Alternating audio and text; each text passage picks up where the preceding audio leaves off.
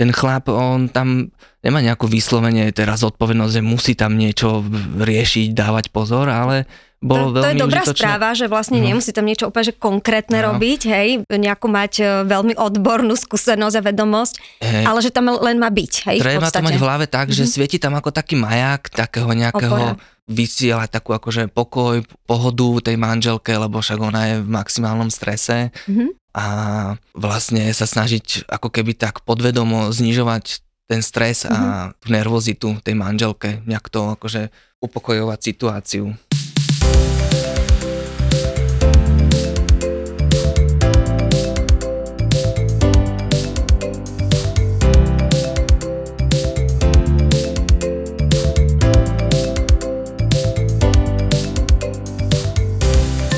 Ahojte rodičia, vítam vás pri ďalšom diele podcastu Baby Balance. Moje meno je Saša Ragas a dneska tu mám ako hostia môjho milého otecka, ktorého mám veľmi rada, Matuška Uherčíka. Ahoj Matuš. Čauko Saška. Takže okrem teba samozrejme Matúš poznám aj tvoju ženu Martu a vaše dve detičky ktoré vlastne k nám chodia v podstate takmer od narodenia. A dneska sme sa tu stretli preto, a ja som zobrala teda teba na toto stretnutie a nie Martu ako mhm. maminku, hej, mm-hmm. pretože by sme sa dneska e, mohli porozprávať o tom, aká je vlastne rola otca v tom živote rodiny, hej, a by sme mohli začať vlastne tým, že keď už sú tie očakávania, čiže tehotná maminka, otecko, my robíme aj semináre vlastne pre tehotné páry a nazývame to tak ako, že teda hej, že čakajúci rodičia, tak vlastne v takejto roli, keď si bol už dávnejšie, lebo máte dve detičky, Mirko má teraz 2,5 roka, tak hej. aké to bolo, keď ste očakávali vlastne Mirka? Ja to viem ako, že mám tu výhodu, že viem to porovnať, tie očakávania toho staršieho syna, teraz 2,5 ročného, ako hovoríš, a toho mladšieho syna, staršie Mirko, mladšie Eliáš, ten má pol roka, tak na tomto je najlepšie vidno ten rozdiel, pri tom prvom sme boli s manželkou ako nejaký nerozlučný tým, sme si vlastne čítali v rôznych tých aplikáciách, čo sa práve v tom brúšku odohráva v daných obdobiach, ako sa vyvíja plod, čo už môže vnímať, nemôže ešte vnímať bábetko. Ja som mu rozprával od pol roka rozprávku stále tú istú, že niekde som sa proste dočítal v knihách, že už akože v brúšku, keď počuje to bábetko, tak on si zafixuje tie zvuky a potom ho budem vedieť, keď bude už medzi nami a pláčka na rukách, tak ho budem vedieť upokojiť vlastne tou rozprávkou, ktorú odo mňa počúva Áno, každý sú deň. reálne urobené výskumy práve tohto charakteru, že keď do toho brúška mm-hmm. rozprávaš konkrétny nejaký text, tak vlastne dieťa ho naozaj vie po narodení rozpoznať a utiší sa e, pri tom texte. Mm. Hej? A samozrejme pomáha to, keď je to hovorené hlasom, ktorý počúval, keď bol Aha. v tom brúšku. Môže to byť ale aj presne hlas otca. Toto som veľmi rada, že si spomenul, lebo väčšinou sa pri týchto výskumoch spomína, ako teda čítala alebo sa prihovárala tomu brúšku tá mamina. Ale Hej. dá sa to aj s oteckom. No. A ja ti poviem, ako to v skutočnosti potom u nás dopadlo. No, tak daj. že... Teraz si spravil výskum ty, tak hovor, no. no. Takže pri tom Mírkovi som akože toto chcel tak nabifliť a mu to vložiť do tej hlavičky, že aby ma mal zafixovaného, aby som mal potom ľahšiu prácu s ním pri uspávaní. Ale vlastne, keď nabehlo to dlhé obdobie, skoro do pol roka, tie plačúce, preplakané noci a tak, tak eh, sme sa ho nanosili na rukách a ja som tam fur dokola omiel, Macik to bola basnička, fur dokola Macíka aj piatýkrát a ja že už ti to hovorím šiestýkrát, prečo ešte nespíš, veď si to počúval celé tehotenstvo, to musíš hneď sa vypnúť pri tom. No a vlastne rozprával som ten text, ale bol som v podstate ako keby taký nesvoj, že to dieťa, keď ti plače to prvé, tak jednoducho hneď si rozrušený, hneď to chceš akože stopnúť. Ty, my sme akože s manželkou ťažko prežívali, nedokázali počúvať ten plač, že u nás aj nebolo, že jasne, že sme hľadali ten dôvod, prečo plače, ale prvom rade sme mali, že vypnúť plač. E, Jasné, vypnúť z toho plač má a potom... každý rodič stres no. z plačúceho dieťaťa. A k tomuto sa ešte dostaneme, lebo to už ho máme na svete, hej. Ale teda išiel si do tohoto. Áno, myslím si, že zase keď počuje ten text, ktorý je počúval v brúšku, že nie je to gombík na vypnutie pláču, mm-hmm. pokiaľ to dieťatko proste má nejaké trápenie, hej. Ale teda bol si ten otec, ktorý študoval už počas tehotenstva, to je super, hej prihovaral si sa brúšku, to predpokladám, že robia oteckovia, hej. Potom teda e, riešime niekedy, že či byť pri pôrode, nebyť pri pôrode. Podľa teba je dobrá voľba byť pri pôrode? Ty si bol pri pôrode? akože bral som to ako takú povinnosť, že chlap teda musí byť pri pôrode, ale aj logicky mi to vyplýva, že je to veľmi užitočné, aby tam bol nejaký teda manžel alebo prípadne nejaká iná osoba, ktorú tá tehotná žena uprednostní, keď má nejaký dôvernejší alebo lepší vzťah s mamou, že si moc s manželom nejak, ne, úplne v každej situácii sadnú alebo čo viem čo, že však za rôzne okolnosti môžu byť tie manželky tehotné alebo mm-hmm. ženy, tak môže to byť aj mama kamarátka alebo prípadne na dulu, ako dôveruje aj takéto odbornej cudzej osobe. Mm-hmm. Tak prečo nie, ale vnímal som aj seba, každý ten pôrod bol trošku odlišný, to tiež potom sa môžem k tomu vrátiť, ale spoločné mali to, že ja som tam asi svietil ako taký maják, tým, že som v podstate kľudný človek, snažil som sa byť pokojný, ani som poriadne, tam ani človek nevie, že čo má robiť, tam riešia za ňo tie sestričky, oni obskakujú tehotnú ženu a na nich je teda všetka tá robota, potom príde doktor, ktorý si zoberie celý ten porod na starosti a to tam riadi.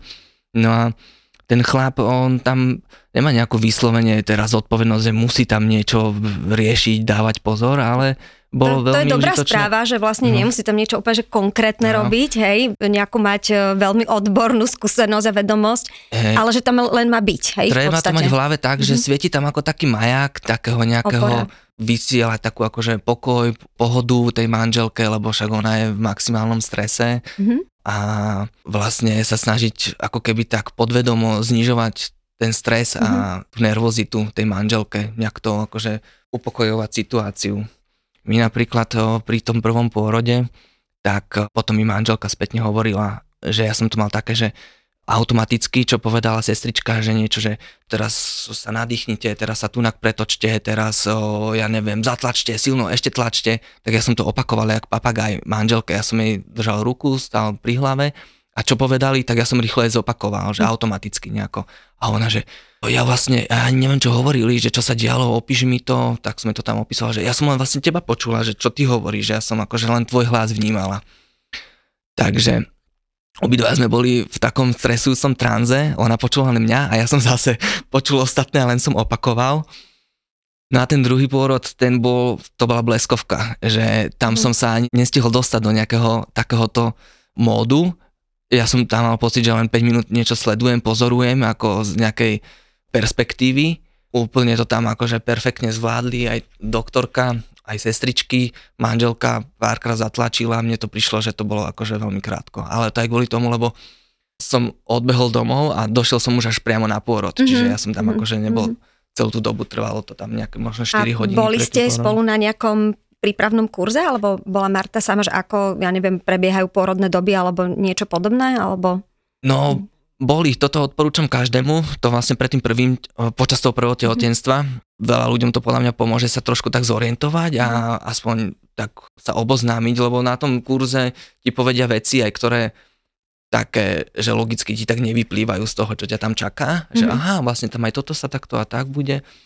No a počas toho druhého tehotenstva už sme vlastne nič takto neabsolvovali, to ešte, keď sa vrátim k tomu očakávaniu druhého syna, čo bolo odlišné, bolo v tom, že vlastne my sme skoro nič to, čo sme riešili pri očakávaní prvého, že taký ten drive a všetko vedieť, všetko si prečítať a vybrať si z toho, jak to chceme a modelovať si tú budúcnosť, že jak sa budeme správať, čo všetko si treba ešte vyriešiť, tak toto sme nič z tohoto pomaly nerobili, išli sme ako keby na doraz, lebo už sme nefungovali vôbec ako nejaký tím, že robíme všetko spolu, ale ako tým, že ty spravíš toto, ja idem rýchlo spraviť toto. Každý mal jednoducho rozdelené úlohy, tam ano, bol komplikovaný hej. time management, lebo... Ja myslím, že je naše, to stále no. tým, len úplne iná logistika, lebo hej. je tam stále už to staršie dieťa, o ktoré sa treba postarať, čiže mení sa tá dynamika toho vlastne, už to není pár, je to proste trojica, do ktorej vstupuje zase ďalšie bábetko. Mm-hmm. Tomto to je podľa mňa to rozdielne, vieš, že predtým ste boli pár, hej, teraz Áno. naozaj je to už, už rodina, hej,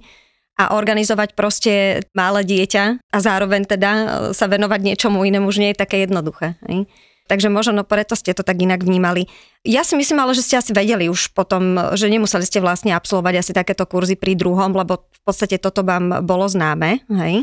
Toto je asi prirodzené, to mm. veľa takto párov rieši, že to druhé už idú ako keby na takú nejakú zotrvačnosť, čo v sebe majú, čo si pamätajú, už mm. majú osvojené, už sa tak menej boja týchto vecí a čiže myslím si, že málo kto ide druhýkrát na takýto kurz, že väčšinou... Že toto jedenkrát No. asi stačí. Mhm.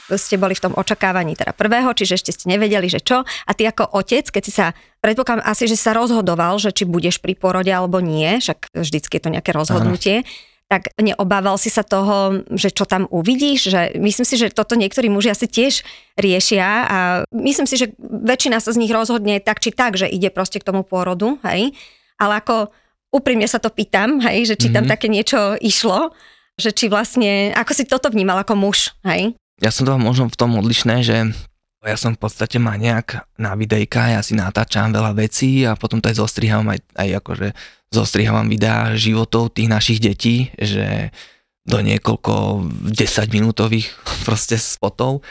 Čiže ja som tam určite chcel ísť, to som mal hneď jasné a skôr som tam sa pýtal, že pán doktor, nevadí vám, keď si to tu budem trošku natáčať. OK, takže naturalista, ktorému nevadí. Ale, ale jasné, že Marta povedala, že no, natáčaš, ale iba tam nie a iba takto, z tohto uhlu a iba takú, že tú emóciu a tak, čo sa tu deje, ale že nie takéto detaily a tak, takže mal som presné podmienky, aj teda vlastne ja som akože chcel tú emóciu len natočiť, nešlo mi o nejaké detaily, takže takto sme to podohadovali. Keď už hovoríš emóciu, tak. pamätáš si tú emóciu, keď sa narodilo jedno, druhé, že aké to bolo?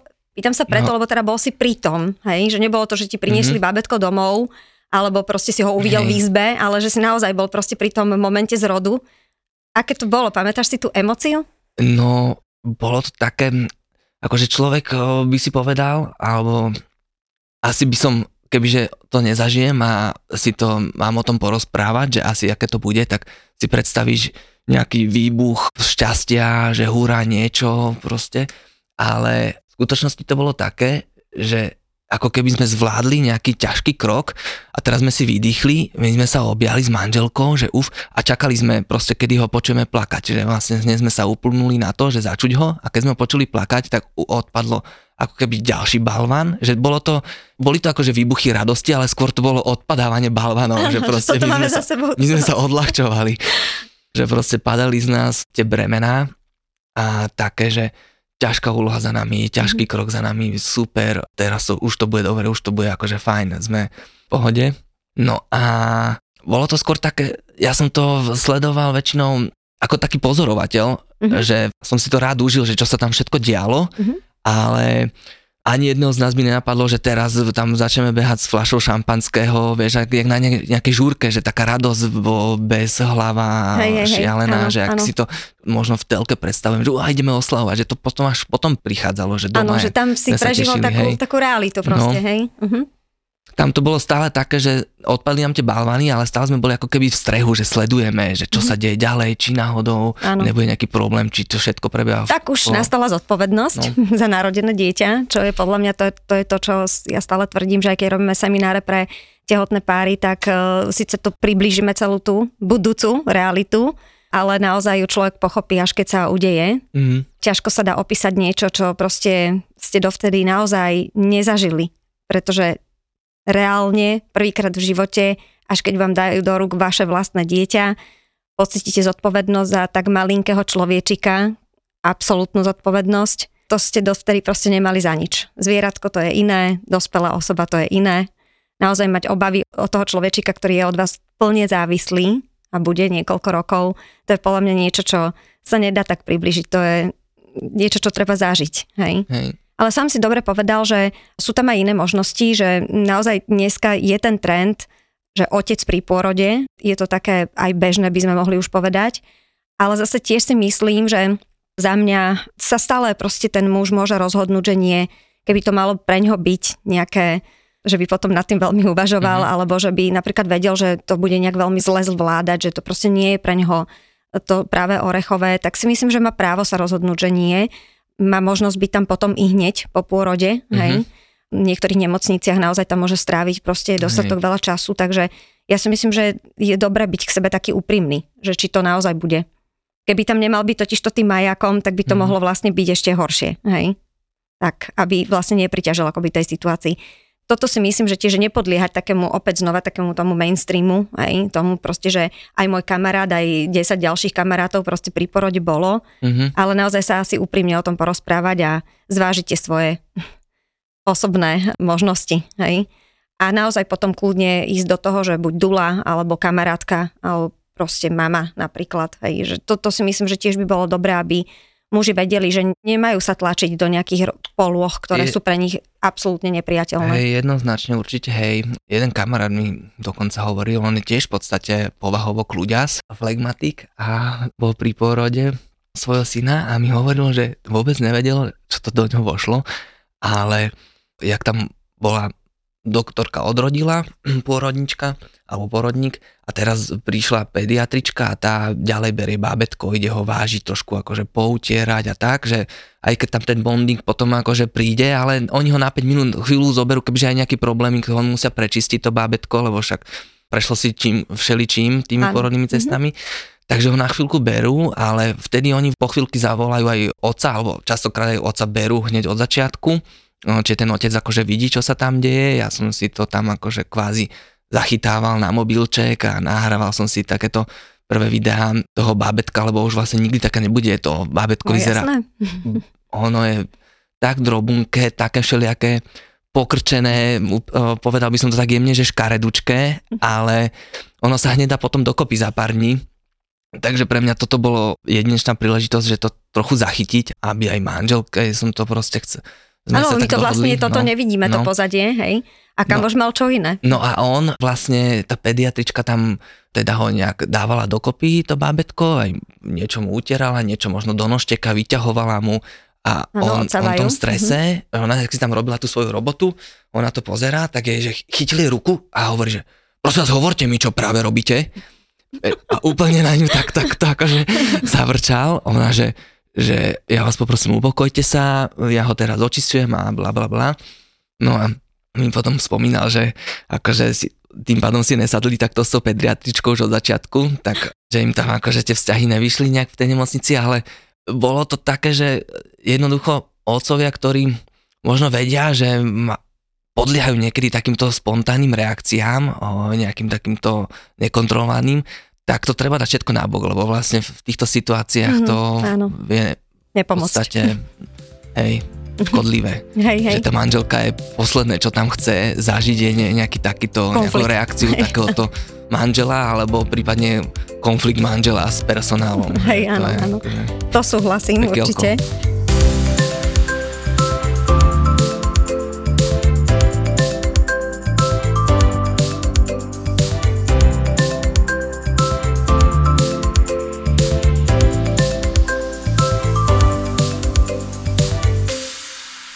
Potom, keď sa presunieme teda vlastne z nemocnice domov, tak tam znova vidím, že muži niekedy akoby zase tak vopred, hej, nevedia. Oni potom už keď sú v realite, tak všetko funguje voľako. Ale keď teda to, by tento podcast počúval niekto, kto ešte sa nedostal do situácie, že je doma s deťmi, hej, tak, tak tam tápu trochu, hej, že kde bude tá moja pomoc, keď prídeme domov, hej, napríklad maminka pokiaľ dojčí, hej, tak dojčí, babetko, celé je také nastavené, že povedzme si úprimne, že tak akoby primárne inklinuje k tej matke, hej, mm-hmm. matka ho vie dobre upokojiť, má aj ten prsník, má aj tú vôňu svoju, vôňu mlieka, hej, hlas a tak ďalej. Takže e, je to tam také prírodzené, e, samozrejme, že mama a to bábetko. Hej. Môže otecko byť vlastne, alebo domnievať sa, že kam on vlastne patrí v tejto situácii. Hej. Že kde, kde je potom to, to jeho miesto, kde by mohol vlastne pomôcť. Babetko plače, má nejaké starosti, hej, ako on môže vlastne tam akoby pomôcť ako otec. Vieš, ty si mal naštudované, vedel si všeličo vopred, ale tak či tak povedz takú svoju skúsenosť, že kde potom reálne vlastne si sa vedel uplatniť doma akoby v tej pomoci. Keď to tak zhrniem ten prvý týždeň doma, keď došli, tak uh, aj u nás to bolo také, že väčšinou na tej manželke to stálo, že oni boli svoja dvojka, bábetko, mama. A ja som bol skôr taká akože obsluha okolo nich, že som sa postaral, aby bolo všetko bez problémov, že v podstate varil, že hlil, upratoval, ale tie moje kontakty s bábetkom boli skôr o takej komunikácii, že som si ho držal, ho ponosil na rukách, prihovoril sa mu a ten feedback tam je obmedzený toho bábetka. Ono jednoducho stačilo, že bolo spokojné, že mi neplakal na rukách a to bolo pre mňa akože odpoveď, že, že spolu komunikujeme. Že netreba tam, akože veľa otcov si myslí alebo si povie a ja som to teda tak mal, že však keď bude 2-3 roky mať, tak začneme proste sa blázni naháňať, zápasiť, že vtedy prichádza tá práva rola otca, že všetka tá zábava, srandičky a že dovtedy vlastne všetko stojí na manželka a ja budem akože tá podpora v rodine a potom prirodzene ma to zaujímalo, chcel som vlastne tie zručnosti si sám akože chytiť, prebalovanie, umývanie, no tak som sa postupne pripájal. Pri tom prvom postupne, akože ten prvý týždeň v podstate robila všetko manželka uh-huh, a uh-huh. Ja som sa akože až tak neskôr osmeloval, keď už bolo to babetko nebolo také úplne krehunké, alebo ja som si hovoril, že možno krehký, radšej umývaj ty, ty už si akože ho párkrát umývala a ona pritom tiež, že oh, ja, čo, ja som ho predtým dvakrát v živote umývala, že čo si myslíš, že ja už som akože odborník na kúpanie, že tiež akože bola vystresovaná, že hlavička by neodkvecla, alebo čokoľvek neodpadla ručička. No, takže som bol taký ako keby opatrný. No a pri tom druhom synovi, tam už to akože vyšlo jak na bežiacom páse. Proste mm. ideš, poď ho zobrať, lebo Mírko si pýta mamu, nechce teraz zrovna s otcom nič robiť, potrebuje mamu, dobre mama, ty ideš tam do akcie, mne zostalo týždňové bábetko v rukách, takže išiel som akože aj do tých vecí, ktorých som sa akože pri prvom obával, ale je to také, že treba si to skúsiť, že však snáď verím tomu, že akože otcovia ideme k tomu pristupovať opatrne a zodpovedne, takže nemalo by sa čo stať, že mu ublížime. Jednoducho treba, mám, ten strach je len v nás, ako, že to, určite, sa do určite. toho pustiť. Pomôže, keď viete, ako môžete to fakt holé bábetko, ako chytiť, ako mm-hmm. s ním mhm. manipulovať, aby ste sa cítili komfortnejšie a aj vy ako bezpečne, aby ste vedeli vlastne, že naozaj mu neublížite mm-hmm. tým, ako ho chytáte tak toto je dobre tiež vlastne e, získať takúto možno skúsenosť, e, vedomosť, skôr by som povedala, lebo skúsenosť už je, keď s ním manipuluješ, ale vedomosť napríklad tou prípravou akoby pred ešte narodením, to ja naozaj že veľmi odporúčam, mm-hmm. lebo vidím potom aj tie páry, aj tých oteckov potom vlastne v tých rodinách, kde, kde absolvovali takúto prípravu, že naozaj ako je tam menej toho strachu pri tej manipulácii mm-hmm. s takto malým linkým človečikom, takže Áno, ale teda tak či tak, keď sa do toho človek pustí, tak proste všetci to vždycky zvládnu. Fakt je ten, že veľmi ti ďakujem za to, že si povedal, že naozaj tá prvá úloha je urobiť proste support, hej? Že, že naozaj mama a dieťa si idú tam to svoje mm-hmm. proste v tom prvom momente a otecko naozaj, ja to vidím z tej praxe dlhoročnej, že je tam proste naozaj taká, taký ten support, že pripraví jedlo. Sú to možno také veci, ktoré predtým nemusel tak veľa robiť, že to bola rola ženy, hej, ale v tomto momente je toto veľká podpora, mm. že proste naozaj niečo pripraví na jedenie, čaj, hej, proste urobiť celý ten chod a ona sa naozaj môže tomu babetku povenovať. A postupne, postupne sa odváži vlastne do týchto aktivít a vlastne spolu s mamičkou potom sa môžu starať o dieťa, tak jak si povedal, okúpať ho, prebaliť ho, nebať sa týchto vecí. Aj keď sa to môže javiť, že hovienka ble, hej? Mm-hmm. Bolo to také ble? No, tak tie hovenka na začiatku to je taká kašička, že aj Takže to nie je to také ble. nezapácha, je to v poriadku, kľudne sa no, trošku ruky od hovenka, nie je nič hrozné. Pri babetkách sa to všetko vstreve no. toto, hej. Výborne. Ho, potom, ho. potom by som ja kľudne sa porozprávala Neskôr, že aká je vlastne tá rola pozmenená, keď už sú dve deti, z toho možno vyplýva, že aj viac detí, lebo tam naozaj sa tá rola oca zase mení, hej, ale keď sa vrátime teraz k tomu prvému, kde je to všetko také nové a nepoznané, a práve toto sa snažíme dneska o tomto porozprávať, že, že ako si to prekonával, mm-hmm. keď, si, keď si sa s tým prvýkrát vlastne stretol a nepoznal si to, tak ďakujem za tieto skúsenosti. Ja som potom u vás bola veľmi skoro na návšteve. Ja by som chcel ešte poznamenať k tomu, páči. že mm. vlastne že pustil som sa do toho takto skoro, že s malým bábetkom, ale to len kvôli tomu, lebo ja som si ako keby prešiel to prípravou, s tou manipuláciou s tým bábetkom, mm-hmm. že mhm. vlastne my sme si to už na nejakých bábikách skúšali, skúšali. alebo mm-hmm. tak, tie prechytávačky, jak uchopiť to dieťa, jak tú hlavičku vždy po, áno, áno. podržať. Čiže keď teraz, jak si rozprávala, som si to predstavil, že bez týchto skúseností by som pravdepodobne to všetko dlhšiu dobu nechal na manželke a stále by som dokola len varil, upratoval a žehlil. Čiže Takže tú ti pomohlo. prípravu ti akože podporujem, že fakt je to užitočné, aby si tým aj manželka, aj naj, najlepšie aj ten muž prešli už pred tým, než to bábetko reálne príde na svet. Ja musím Že to- všetkých to- budúcich otcov podporiť v tom, že z tej mojej skúsenosti musím povedať, muži vedia výborne manipulovať s deťmi. Majú totiž to Veľké eh, ruky, veľké veľké, ruky.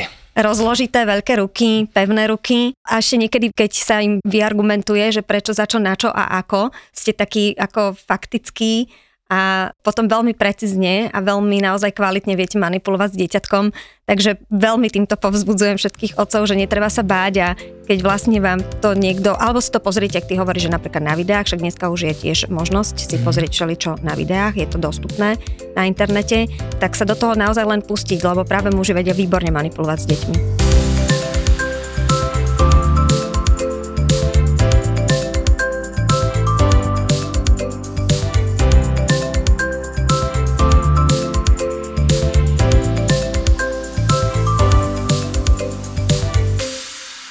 Keď už sme pri tom internete, Mhm. tak som sa chcela opýtať, že ako vidíš ty túto teda súčasnú možnosť, naozaj vlastne tieto sociálne siete dnes poskytujú veľa možností, ako sa vlastne e, cez videá dozvedieť, cez rôzne články dozvedieť, čo s babetkami, ako s babetkami.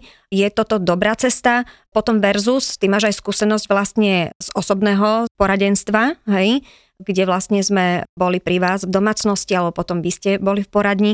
Kde sú výhody čoho? Akože verím tomu, že určite aj online, hej, ale sú aj niekde výhody toho osobného. Ako Hej. prečo ste to potom riešili, že aj osobne?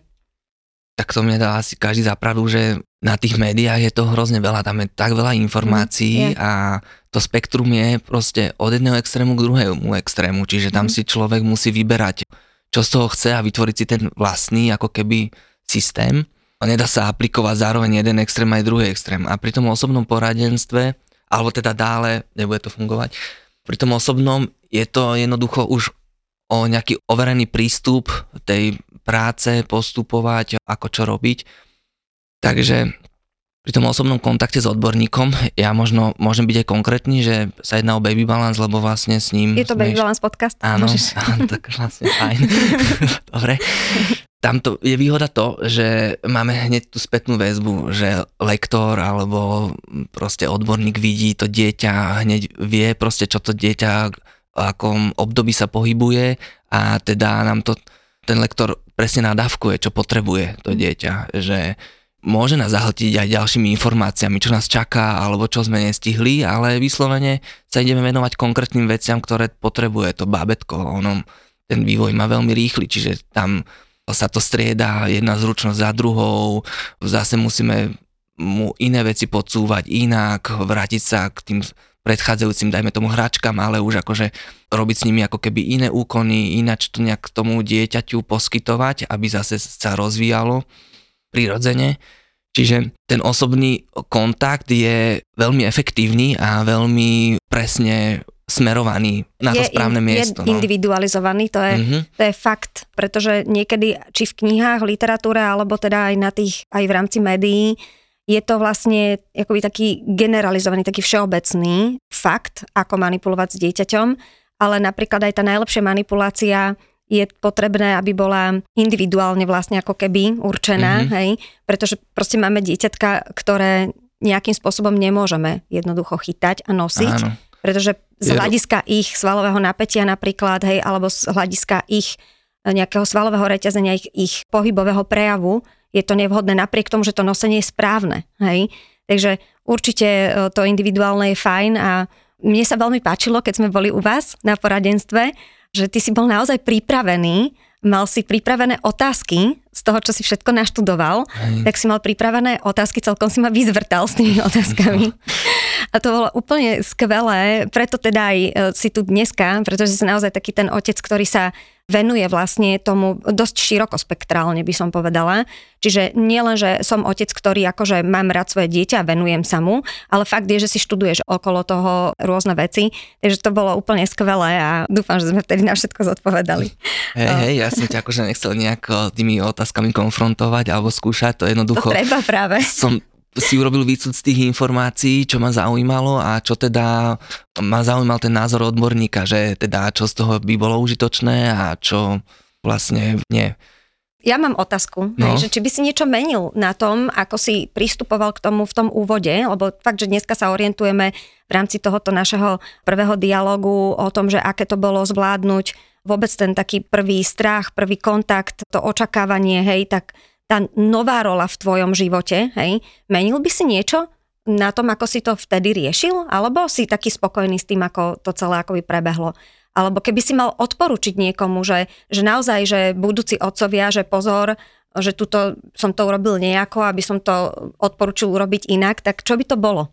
Uf, teraz konkrétne ma nenapadá akože nejaký takýto zvrat, ale zase keď to viem porovnávať, že jedno bábetko, druhé bábetko, tí dvaja synovia, tak to prvé, ten starší, čo už je teraz starší, tak k nemu som pristupoval vyslovene tak trénersky, že dobre, mal som teda od vás pochytenú tú teóriu aj ako prax robiť a dosť som sa na to sústreďoval, že aby som tak pekne držal a teraz tu ťa takto podvihnúť a teraz sa tu 5 minút s touto hračkou, takto jednou ručkou, skús ju chytiť, pokus sa, poď ešte tak.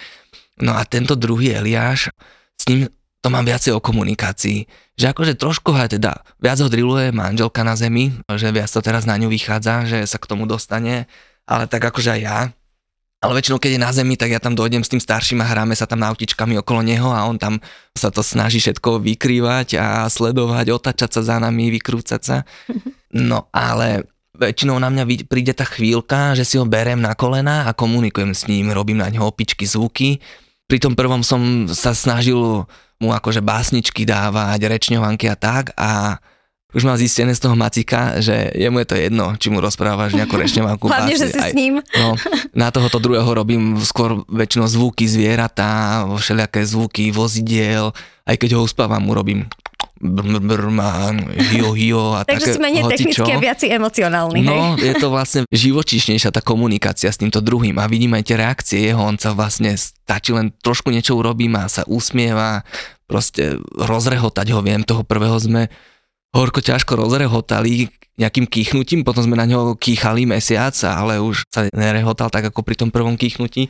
No a tento druhý je taký zvyknutý, máme pocit, že si tak akože zvykol na tú komunikáciu a je viacej ako keby s nami taký otvorený alebo čo. Mm-hmm. By som to ako jednoducho zhrnul tak, že ani ne, že ja to nesúdim, že by som niečo zle urobil, ale sám vidím na sebe, že ten prístup k tomu druhému je inakší, je už taký ako keby komplexnejší. Že vtedy som sa sústredil na to, že robiť všetko ako keby správne, podľa nejakej šablóny, ktorú som pochytil, buď od vás alebo niekde som videl na nejakom videu a tento druhý je, ide už tak viacej od ruky a síce akože aj z praxe, ale je to uvoľnenejšie to druhé dieťa, ale zase ten time management je o mnoho je náročnejší. To je pek, pekličko. A ešte ma napadlo, že ty si to aj spomenul, pláč dieťaťa, také tie trampoty s dieťaťom, hej, lebo však malé babetka proste, hlavne tie naozaj prvé mesiace, je to, nechápeš vlastne, čo tomu no. dieťaťu úplne je, furt niečo vlastne je. Hej, to a veľa teda to toho pláču, ktorý je veľmi nepríjemný. Ako ty, ako otec, hej, že znova, akože, ako si to prežíval, to je taká možno prvá vec. A druhá vec, že kde si tam zase našiel to svoje miesto akoby pomoci, hej? No, Keďže nemáš prstník a nedojčíš, hej, tak kde je tá, zase tá rola toho otca tam? Tu je akože maximálna rola otca, že bez, bez mňa ani by to manželka si to nevie predstaviť, že toto obdobie, dajme tomu od nejakých dvoch týždňov do šiestich mesiacov, kedy sa mu tie čreva poriadne vyvíjajú a tak, tam sú väčšinou, akože je to rôzne u bábetiek, každé bábetko to rôzne intenzívne pripraví tým rodičom toto obdobie, No my sme mali jednoducho tie koliky, takzvané problémy s črievkami, prdíky, aj refluxy, všetky možné. Takže zaspávanie alebo uspávanie alebo nočné spánky boli prebdené, preplakané a tým, že moja manželka má do 50 kg, takže pre ňu bolo aj dosť náročné teraz pol hodinu nosiť dieťa a tíšiť ho na rukách. A to sú vlastne tie plače, kedy sa to ani nedá utišiť do nejakého času. Jednoducho ono pláče, lebo prežíva tú bolesť a ten rodič ho nosí na rukách, musí Hojda. sa zmieriť s tým, Mhm, že áno. to dieťa bude plakať teraz, neurobím tri takéto hojdy a bude ticho, lebo ho to Nemá akože ten gombík uteší. do keľu stále, hej? nevypneš ho, Nevypneš ho. jednoducho buď s ním, ponos ho, kým on nestichne prirodzene nejak sám sa aj neunaví. Nebude plakať úplne do nekonečná, neboj sa, ale hodinu si ho ponosíš tak, buď zmierený otecko s A tým. toto, toto vlastne bola zase teda tá tvoja veľká pomoc, hej, že No. si to uvládal jej. No a, druhá veľká pomoc taká, že síce ja som akože trpezlivý kľuďas a moja manželka je realistka, akože praktická žena, ale v tomto období sme klesli úplne na dno svojich osobnostných črt, alebo čo ja viem čo, že nervy sme mali obidvaja vystresovaní a druhá pomoc bolo, že vždy si kusni do jazyka, proste v tejto situácii neriešiť žiadne nejaké problémy vyjasňovačky, že každý máme toho dosť a jednoducho len to zvládnuť. Najviac nám pomohlo, že vydrž, je to len obdobie, Hm. prejde to, že proste treba vydržať toto obdobie čo najviac v kľude, čo najviac akože sa nenervovať sa navzájom, nevyhazovať si na oči. Vy, proste vydržať. Hlúposti, no. Hej, áno. Tak to som rada, že to hovoríš. Ja by som dneska aj vlastne to takto veľmi pozitívne uzavrela, že ste to teda vydržali. Mhm. Prežili ste toto obdobie spolu šťastne, lebo viem, že ste spolu šťastní, ste veľmi pekný pár. A teda potom sa k tomu pridružil ešte aj Eliáško. Ale práve o tomto období, kedy si sa stal vlastne dvojnásobným otcom a zase sa to kus zmenilo, aj tá tvoja úloha Mhm. a celá logistika vlastne tej rodiny, tak o tom by sme sa mohli porozprávať zase na budúce. OK, ďakujem. Veľmi pekne ďakujem Matúš za tvoje skúsenosti a aj odporúčania pre budúcich oteckov. Verím, že teda sme ich povzbudili a dali im vlastne také svetielko, ktoré tam na konci niekde je. A ďakujem dneska za vašu pozornosť teším sa na budúce. Ahojte.